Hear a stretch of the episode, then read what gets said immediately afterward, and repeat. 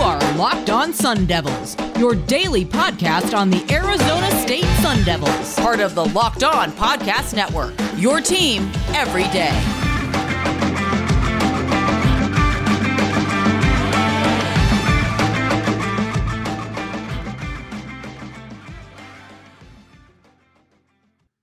It is a sweet, sweet victory Monday for the Sun Devils. You're turned into the Locked On Sun Devils podcast. Me and Connor today get to sit down and talk to you about a huge statement win by the Sun Devils in Pasadena on Saturday night against the UCLA Bruins. We're going to look at the great things from that game. We're going to look at the negative things from that game. And then we're going to hand out a couple of game balls for the guys who stood out to us the most and break it all down a little bit in detail as we go through. You're listening to the Locked On Sun Devils podcast. Thanks for making Locked On Sun Devils your first listen every day. We are free and available on all platforms. Victory Monday, Screech! Loo,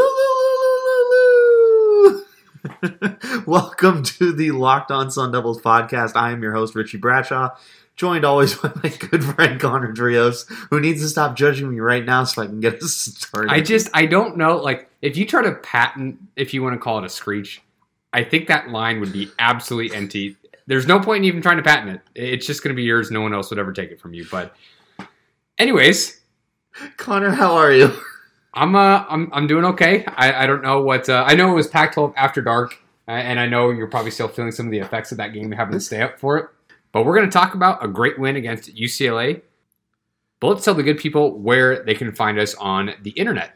Well, if you're on Twitter, which is definitely our number one stomping grounds, you can find me at RichieBrads36. You can find you at Cedrios, and you can find the podcast at LO underscore Sun Devils.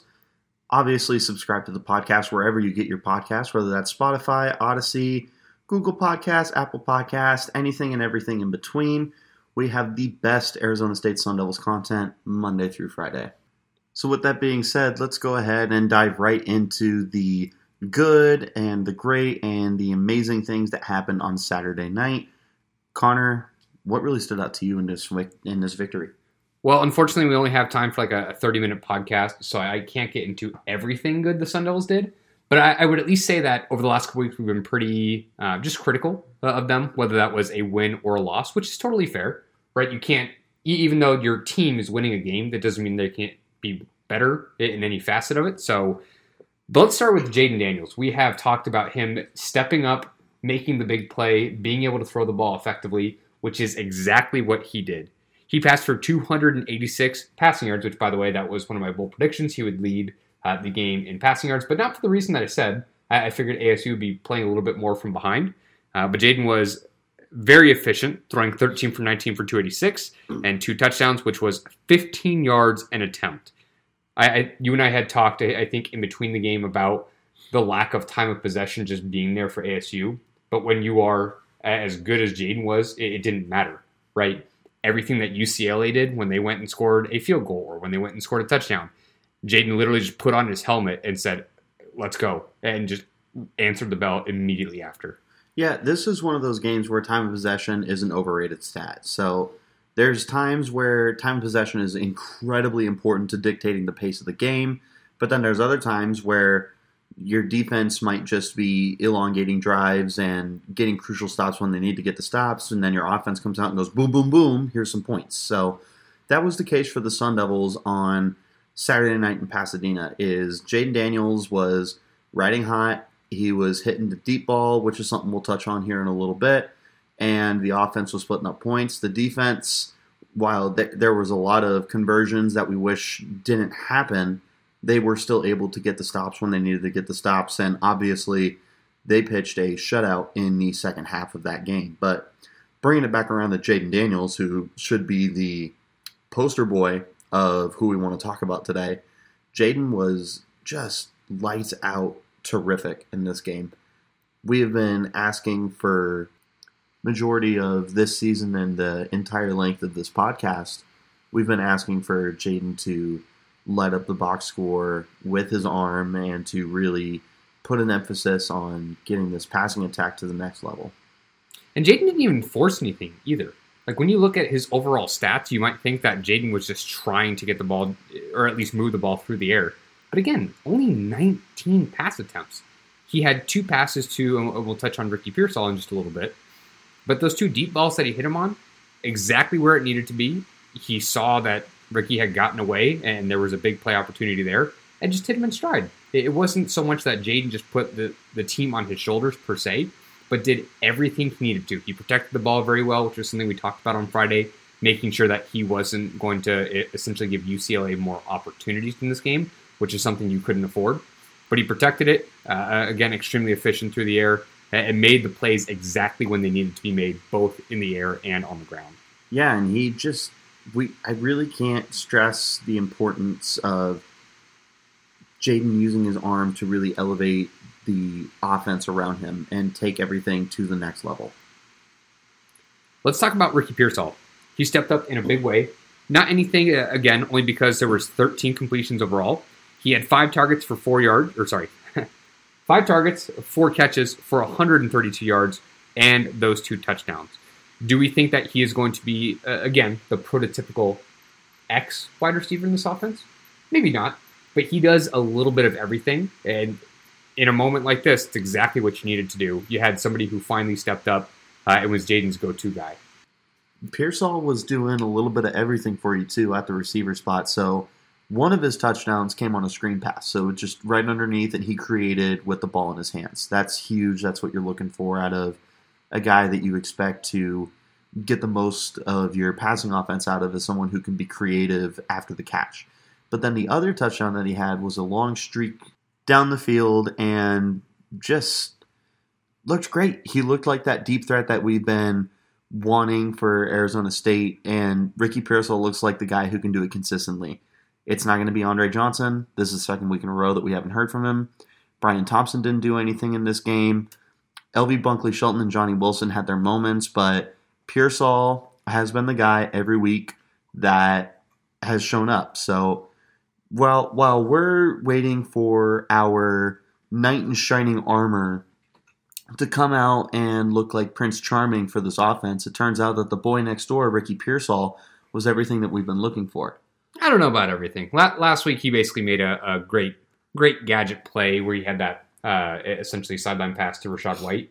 Uh, but otherwise, receiving, he actually might have even had negative yards to the air. But either way, um, he's at least been consistent. You, you don't see him at least be a non-factor for the most part, short of like maybe against Colorado, but again, still had that pass. But where we're talking about Andre Johnson, really lack of production for two games, uh, and again, even the, the first couple games before that, it's not like he went off for a couple hundred yards, or at least like a hundred yards a game kind of thing. So um, no, but my my point was more of like where it, think of it like a teenage rom com movie in high school, and they're they're trying to get the cheerleader because she's the prettiest girl in the squad, but it turns out that the best friend, the girl next door, was the number one girl all along. So like Andre Johnson and all these other receivers are the cheerleader that we want so desperately to be the wide receiver one, but Ricky Pearsall has just been doing everything right in the meantime, and we're just now realizing, you know what, Pearsall's the number one option in this offense. I'm curious when Jayden goes through his progressions on how many types of plays they draw where Rachaad White's just his first read, anyways. You, you, would think dumping it off to the running back might be something he likes to do later on if nobody else is open, but Rachaad White gets enough looks that he could also be filling that role as well. Richie, let's talk about ASU's running game as a whole. You very shrewdly pointed out last week going into the game, uh, UCLA had given up, I think it was 64 yards per game on the ground. And you said that they haven't faced an opponent like ASU in terms of their ability to run the ball which proved to be very true. Do you know how many rushing yards we had on the ground? And this is not even taking into account maybe any sacks. Well, first of all, we didn't have any sacks. Well, so, that's not going to matter. So what you see is what you get. We had somewhere like 160. 181 total rushing yards. One, holy cow. 5.8 yards a carry uh, against the defense that, again, allowed only 64 yards per game. They absolutely stepped up, uh, whether it was Rachaad White, uh, Trayanum, or Jayden Daniels. We were absolutely just gashing them as a whole. My absolute only complaint from this game was we didn't get Daniyel Ngata the ball. But you know what? The way that Trayanum came back, it looked like he hadn't missed any time at all. Rachaad White continues to be an absolutely dominant weapon out of the backfield as a receiver and as a runner, and Jayden was doing his thing too. So even though I wish we could have gotten Ngata more involved, it's not like we lost the game because we just straight up could not get him involved. I had mentioned Jayden kind of going blow for blow with UCLA in the first half. This is again, we are seeing this now through the first, what is it, five games. Um, they're making adjustments at halftime, man. UCLA got shut out in the second half. The last time they scored was that goofy play where DJ Taylor had accidentally touched the ball and they recovered it on like whatever our four, five, six, whatever yard line, and they gave him essentially a free three points going into halftime. That was the last time they scored. Yeah, and I, I remember watching that play sitting there like that might be a momentum swing. That might be the play that gets UCLA back into this football game. And you know what? It wasn't.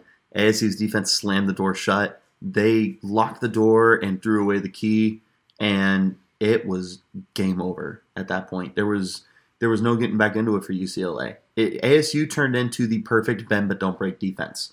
It, in terms of total yardage, yeah, they kind of got ran all over a little bit, but I mean, seriously, they clamped down and essentially only gave up 20 points. Yardage doesn't win football games, so I'm I'm all for it.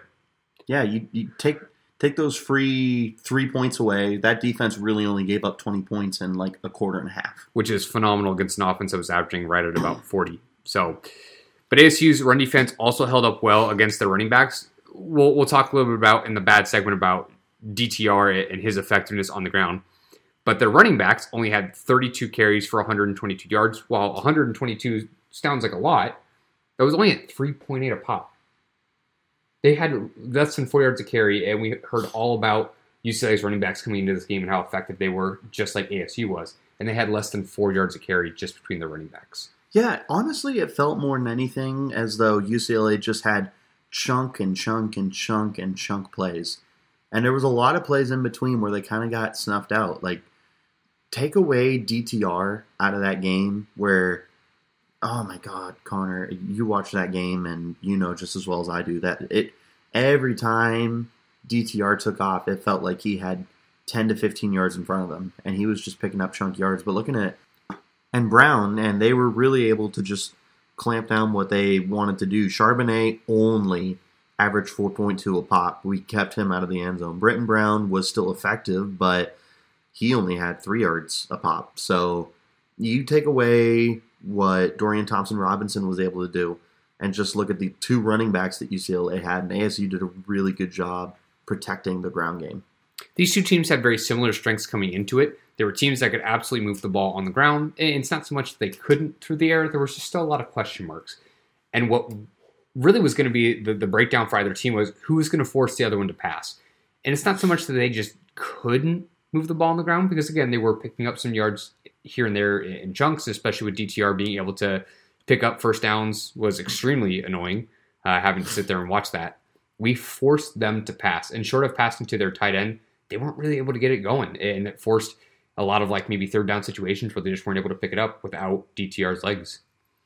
Yep, you put them in an awkward situation, and in the meantime, on the flip script, uh, they they they dared Jayden Daniels to throw the ball on them, and guess what? He did, and guess what? Double surprise, it worked. We can continue to gush and gush and gush about the Sun Devils and how great they looked on Saturday night because they did.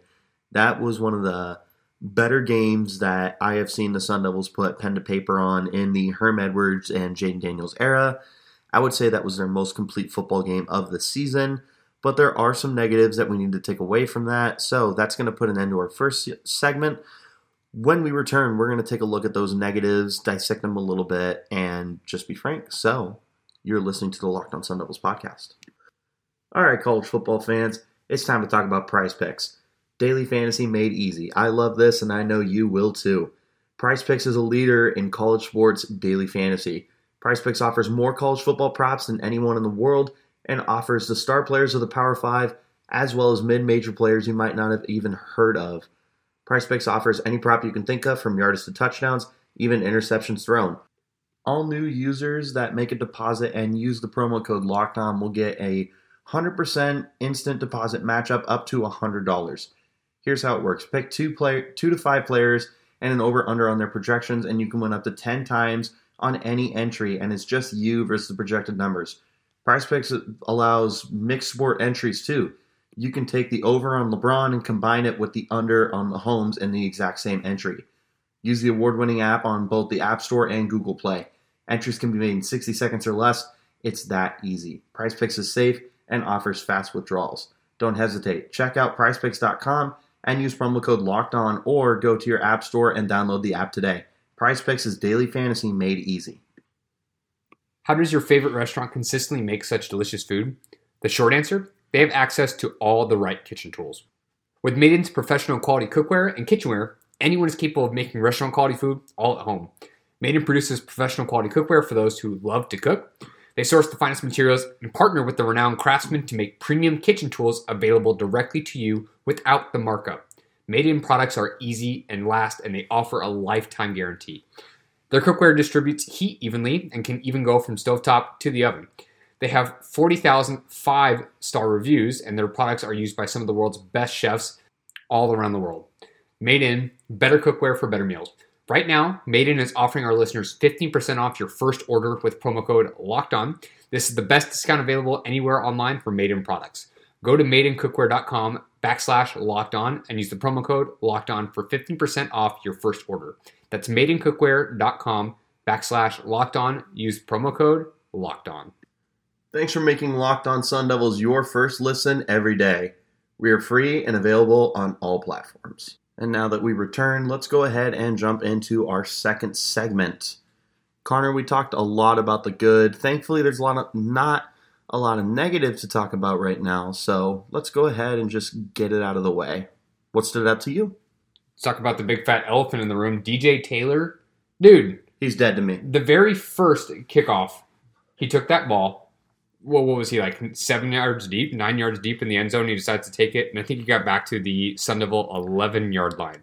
So not even that. He it started out. He did like a little loop almost. Yeah. Like it wasn't like a straight. Like he took it out of the back and then ran it out. Like he kind of looked like he thought about it. It it was premeditated. He was like, you know what? Yeah, I'm gonna run it. Does it become a moot point if he picks up like the 25 plus yards or something like something like that? Sure. But at the end of the day, like it was not a great way to start off that game. And then he makes the boneheaded decision we already talked about in the first segment. I, I just he, he ended up getting benched and rightfully so. Now you you said he is metaphorically dead to you. Like you and I both know DJ Taylor is going to be involved again on kickoffs and, and, and punt returns. It's going to happen, and it should happen. It is a learning experience. It was just unfortunately not the right time and place for that to happen among the fan base. You, you just big game that seriously, it might prove to be the, the biggest win for the Sun Devils throughout the rest of the year, even though we have eight more games left. But you just you couldn't afford it, especially that early on. If it happens at the very end of the game and you give them three free points, not a big deal. But because of at the time you had a lead going into half and you cut that lead from four to one, it, it felt like a much bigger deal. Well, and he had three strikes. That's the reason he's dead to me. First strike, very first kick of the game. He decides to take that thing out. He dances around in the end zone, comes out, gets nothing. He does it a second time. There was another time where that kickoff should have been right out of the back of the end zone, and he decides to take it out again and gets stopped well short. Then he has that muff at the end of the first half, which gave UCLA the ball to kick a really short field goal and give themselves points going into halftime. These are mistakes that are so easily correctable and should never have happened. But DJ Taylor did it not once, not twice, but three times. So for me, that at that point, there there is an issue that needs to be fixed. Yes, he can have a bad game. I understand that, but right now, Arizona State can't afford those kind of mental miscues, and this this is an issue that should be taken more seriously than just a one week blender. He needs to get seriously put in the back seat moving forward. And listen, we were singing a very different st- like tune uh, about DJ Taylor early on in the season. The first week where he won Pac-12 or at least special team honors, and I think he got either hurt in the second game. He missed either the second or third week of the season. And it's not so much that he's this key player that you need back, but you could tell there was a difference. You needed him back in your return game. He's going to learn from it. He needs to come back. It just he can't make those same mistakes moving forward. It almost made me want Rachaad White back there.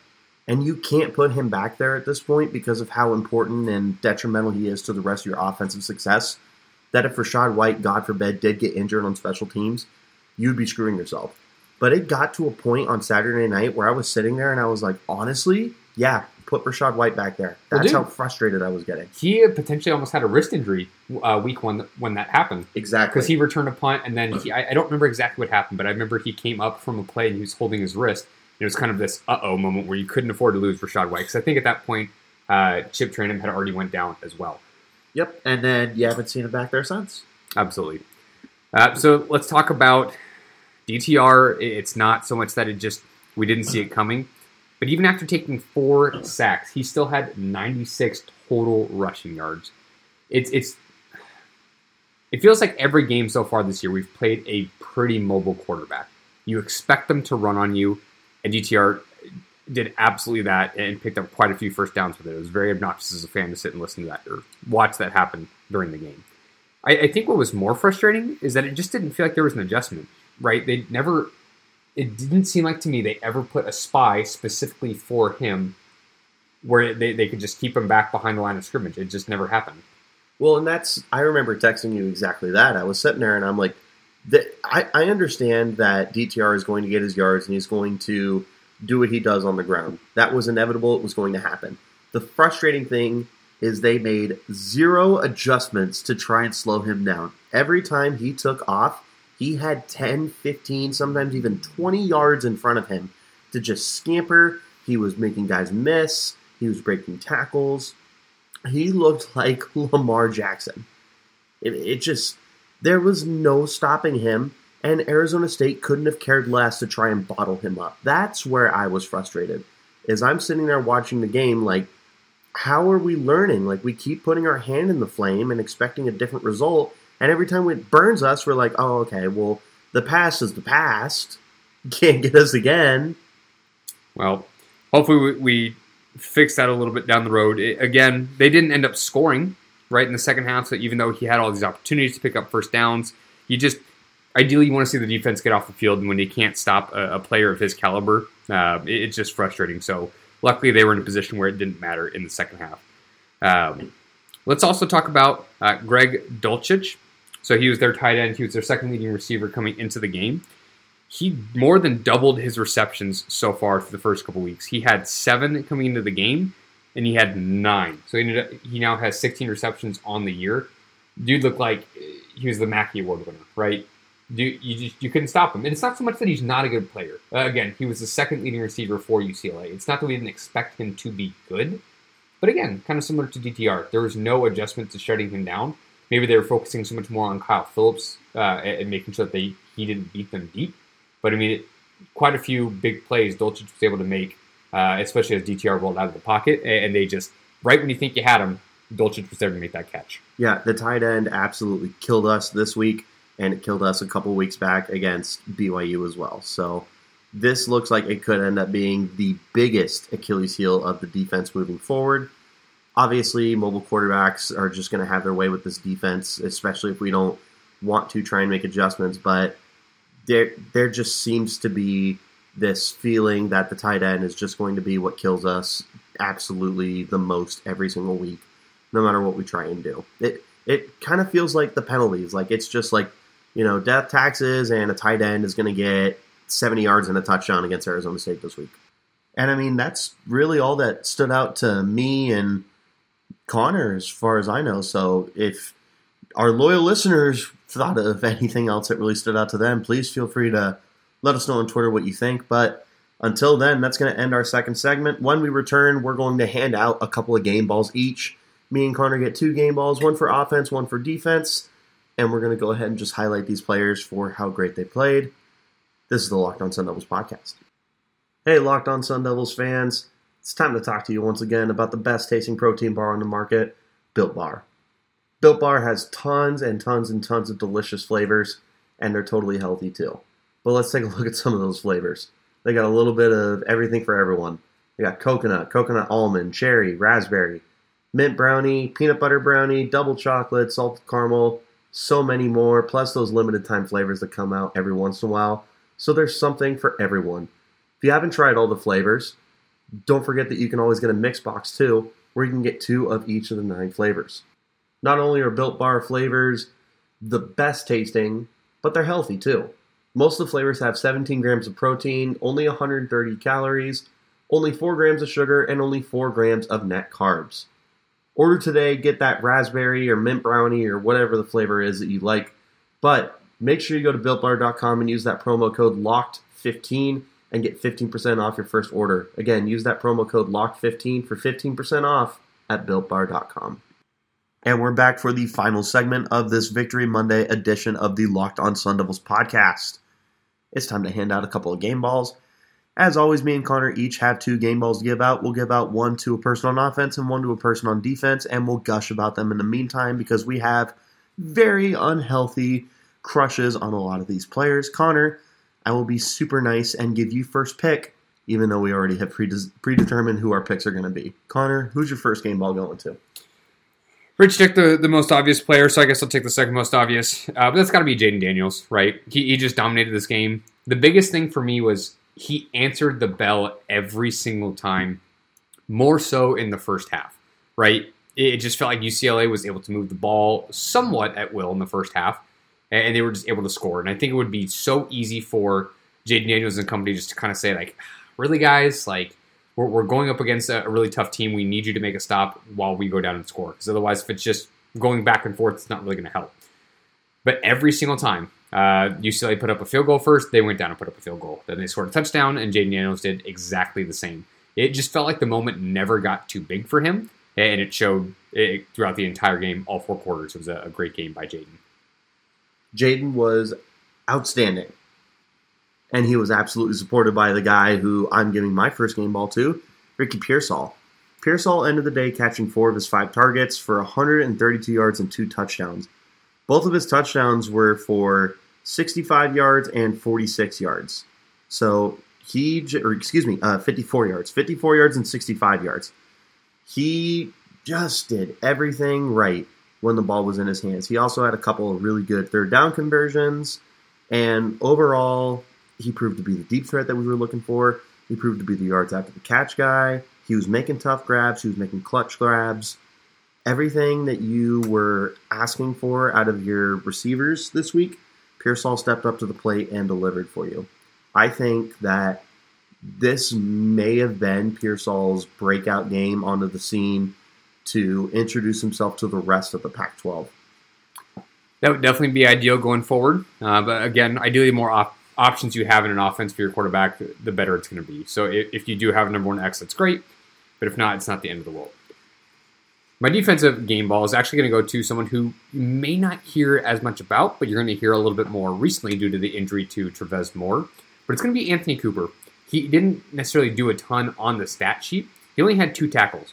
But why is that? Why is that important if he only had two tackles? That accounted for half of our sacks. So he had two big sacks when we needed them uh, in more of a rotational role. So ideally, he can get a little bit more starting time as well. Uh, but Anthony Cooper's a nice young player that if he's going to be uh, effective with his touches, I'm going to be here for it. Uh, and if he can get a little bit more playing time as well, um, I, am interested to see what he can do. Yeah, and I'll go ahead and finish up highlighting the darling of the Locked On Sun Devils podcast, our Lord and Savior, Darien Butler. Butler only had three tackles on the day. One of them was a huge tackle for a loss, though. And quite honestly, he was just all over the field making plays. So even though the box score doesn't do justice to Butler's impact on the field, once again for the Sun Devils, he continues to be their best defensive player by a lot. Butler is just on a whole other level, and quite frankly, I don't know if we deserve how great of a player Darien Butler is, but he is the heart and soul of the defense. That was once again the outcome against the UCLA Bruins. And even though DTR ran all over us, I have no doubt that Butler, if he was out of that game. So, with that being said, that's going to wrap up a Victory Monday edition of the Locked on Sun Devils podcast.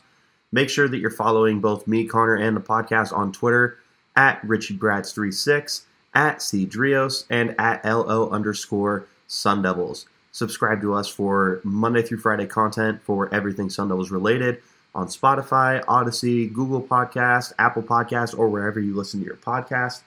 Thanks for making Locked On Sun Devils podcast your first listen every day. Make sure you tune in to us tomorrow as we begin to go over the new appearance in the most recent ranking for the AP poll that the Sun Devils have once again gotten themselves back into. A little bit everything in between there.